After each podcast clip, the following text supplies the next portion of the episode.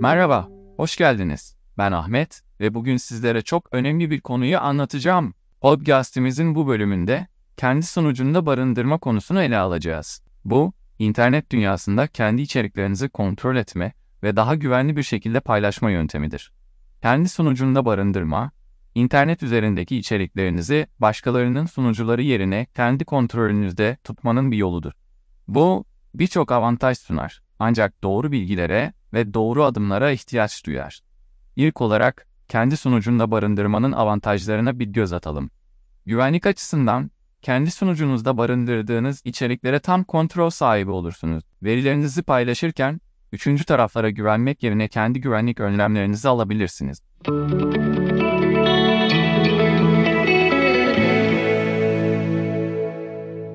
Ayrıca ölçeklenebilirlik açısından da avantajlıdır. Kendi sunucunuzu yönetmek, ihtiyaçlarınıza göre ölçeklendirmenizi sağlar. Bu, siteniz büyüdükçe daha fazla kaynak eklemenizi ve performansınızı optimize etmenizi sağlar. Peki, kendi sunucunda barındırmanın zorlukları nelerdir? İlk olarak, teknik bilgiye ihtiyaç duyabilirsiniz. Ancak endişelenmeyin, birçok hosting sağlayıcısı kullanıcı dostu, arayüzleri ve yardım dokümantasyonlarıyla size yardımcı olacak. Ayrıca, maliyet faktörünü de düşünmelisiniz. Kendi sunucunuzu yönetmek bazen daha pahalı olabilir. Ancak bu maliyet kontrol ve özelleştirme avantajlarıyla dengelenebilir.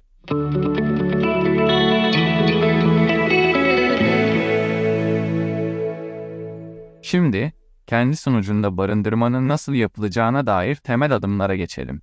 İlk olarak güvenilir bir hosting sağlayıcısı seçmelisiniz. Daha sonra ihtiyaçlarınıza uygun bir planı seçerek sitenizi kurabilirsiniz.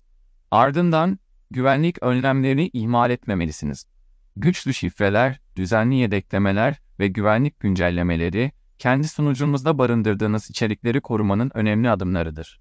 Bugün kendi sunucunda barındırmanın ne olduğunu, avantajlarını ve zorluklarını öğrendik. Bu konuda daha fazla bilgi edinmek istiyorsanız lütfen notlarımızdaki kaynaklara göz atın. Gelecek bölümde görüşmek üzere. Teşekkür ederim.